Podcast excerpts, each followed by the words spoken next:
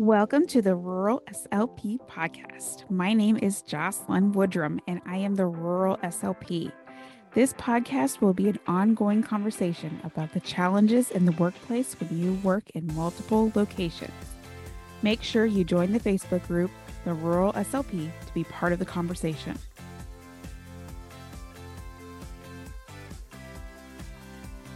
Welcome back to the Rural SLP podcast. This episode is talking a bit about the roller coaster of working in the SNFs. There's probably a roller coaster in other settings, but this is the one I have seen it the most obvious uh, and the most consistent, where there's always you're either feast or famine, you're in the high or the low, uh, and it's very rapid change. Uh, you can be anticipating it to be a really busy week, and then all of a sudden, everybody's coming off of therapy uh, for whatever reason, um, or the opposite. You're low, your caseload's really low, and so you're you're screening like crazy to try to get some uh, caseload, and all of a sudden, there is an influx of patients for whatever reason. So, we're going to talk a little bit about um, the way I've handled that feast or famine. Uh, and I would always, as always, I would love to hear more ideas from you in our Facebook group, the Rural SLP.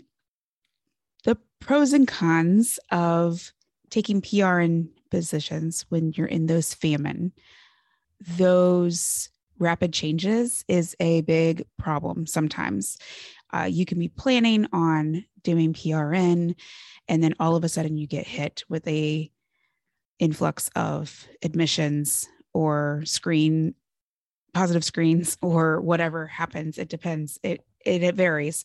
Or you at your full time position, you're asked all of a sudden to go and cover for the other speech therapist, you know, and it's an hour drive, and because they're on maternity leave or something, I don't know.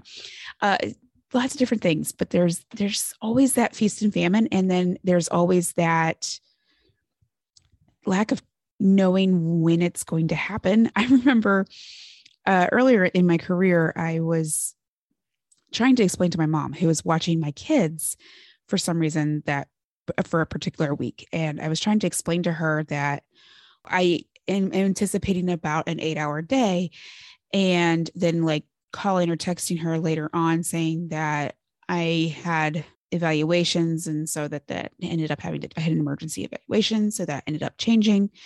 And I remember trying to explain that to her before it happened and then once it happened she was like oh now I understand why you're never sure what time you're going to be home. And so you know like I can plan. I feel like that's been I can plan like crazy but we are when we are working for a medical field in the medical field we are tied to the needs of the patients. So we don't always have those choices. I have not seen the feast or famine uh, fluctuation in the schools because it's the schools there's just a different world it's a different animal. As a, as far as home health i really don't know. So if uh, one of you is a home health therapist i would love to hear your thoughts on this. Does this happen in the home health setting? I mean, and same for acute care. I am I've actually never worked in acute care, so I, am not familiar with that one either. And I would love to hear your thoughts. Um, another way to handle some of that famine time is when appropriate and appropriate for the patient and when it's ethical always be ethical in your services adjust your minutes. I guess this one could actually work for in the times of feast as well like when when the when you're at the top of the roller coaster and you're overwhelmed the patients that you can maybe group or now that we're allowed to do groups and assuming that your building is able to do groups as well because uh, i know that you know yeah i was just prn in a building and just recently that had uh, some cases of COVID again. So they were not doing groups again. So yeah, adjusting minutes up or down depending on what's appropriate for the patients. If it's a person, if it's a person that I have, you know, swallowing and cognition goals for, I like to do a minimum of 40 minutes, but it is perfectly appropriate to do longer than that. To do a longer cognition session is absolutely ethical.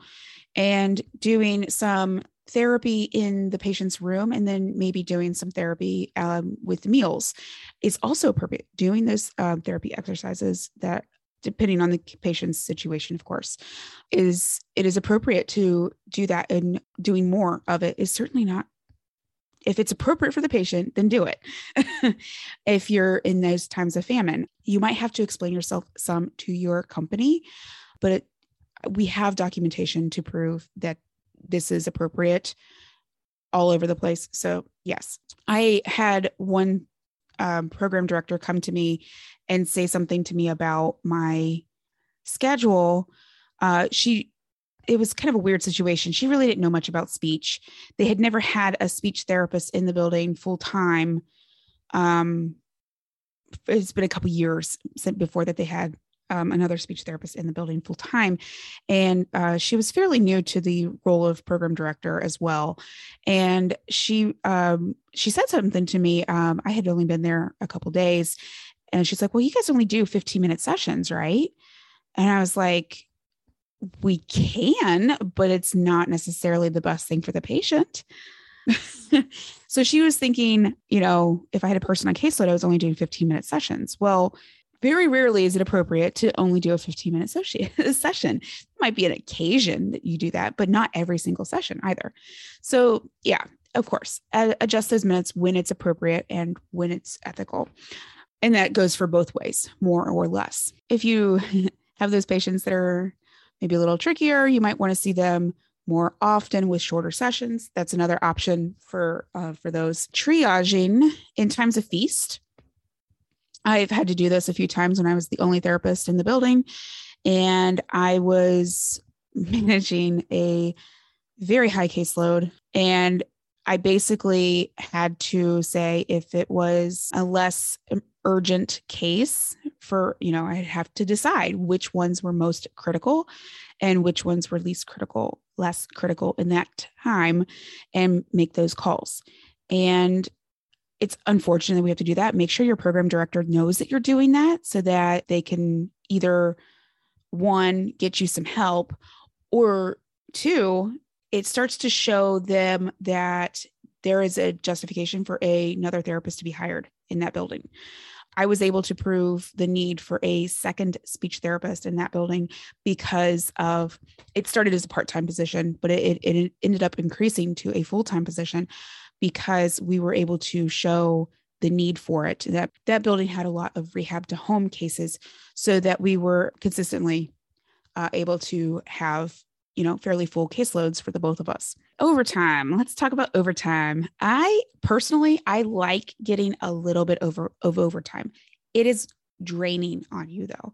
So you need to be aware of that. This is in times of the feast when when things are very high high in demand.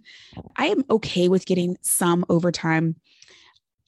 At the same time you also need to be very aware of what you and your family can handle and you need to be willing to say no when uh, it's no longer appropriate for you. And that has been hard a hard lesson for me to learn in my career over my career. Yeah, we have to be advocates for ourselves because if we get burnt out, that's when we start seeing speech therapists deciding that that it is no longer the field for them and they end up quitting and that's unfortunate. I mean, I'm very passionate about our career, about speech therapy. I love what we do. I love the people that we help. Um, but it's also really important that we're not burning ourselves out. And yeah, talking to your program directors, that this is more based on nursing homes, of course. Uh, and some were very anti me getting overtime. And so that was a really struggle because then I had to adjust minutes and maybe not always the ethical way. It, it, then I've also had jobs where I had no problem with me getting overtime as long as my productivity was in a reasonable range and it and it wasn't one of those that were like 95 it was i think 80 85% which wasn't too bad. Not always easy but not too bad. But you know when you're really really busy i think when you have a full caseload it's actually easier to get better productivity than when you are only in a building for a very short period of time. So that's something that's something i should have talked about in my productivity episode which was one of the first 10 episodes, I think. Oh, this is episode 20. Hello. Crazy. So, we definitely want to make sure that we're not overworking ourselves and manage trying to manage those caseloads as well as we can. Um, but sometimes those feasts are great because we need that extra income for whatever reason. Sometimes those famines are great because we have just come off of a really hard feast period of time and we are burnt out and we need a little bit of a break. I feel like it does kind of all even out in the end if you look at overall averages, but yeah, where there's definitely those feast and famines.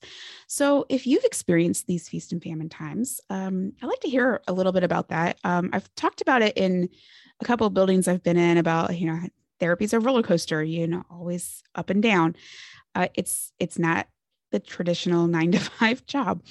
And then if we're in the rural settings and we're the only speech therapist, we're traveling around several buildings, that just makes it that much more uh, challenging at times. All right. I think that's everything for today. I will see you guys next time. Check out the Facebook group, the Rural SLP. And uh, I am still doing those coffee chats. And I also have a free gift for SNF working therapists, um, PRN and full time, if you're in multiple buildings, even. It is something I wish I had when I started working in PRN and in nursing homes. Just a list of questions because I had so many tours given to me by uh, non SLPs and they didn't have, they didn't know what questions I should be asking. and so it took me a little while. It took me like a couple jobs to figure out okay, I need to be asking these questions, even within the same company and the same administrator, I would get different answers for things like how paperwork was to be handled, screens or uh, orders, diet orders, for example. Um, so I thought that was really interesting and strange that it would be that different across buildings. So I created this and it's something I will print out for myself on my next assignments um, in the future. And yes, that's at my website, jocelynwoodrum.com.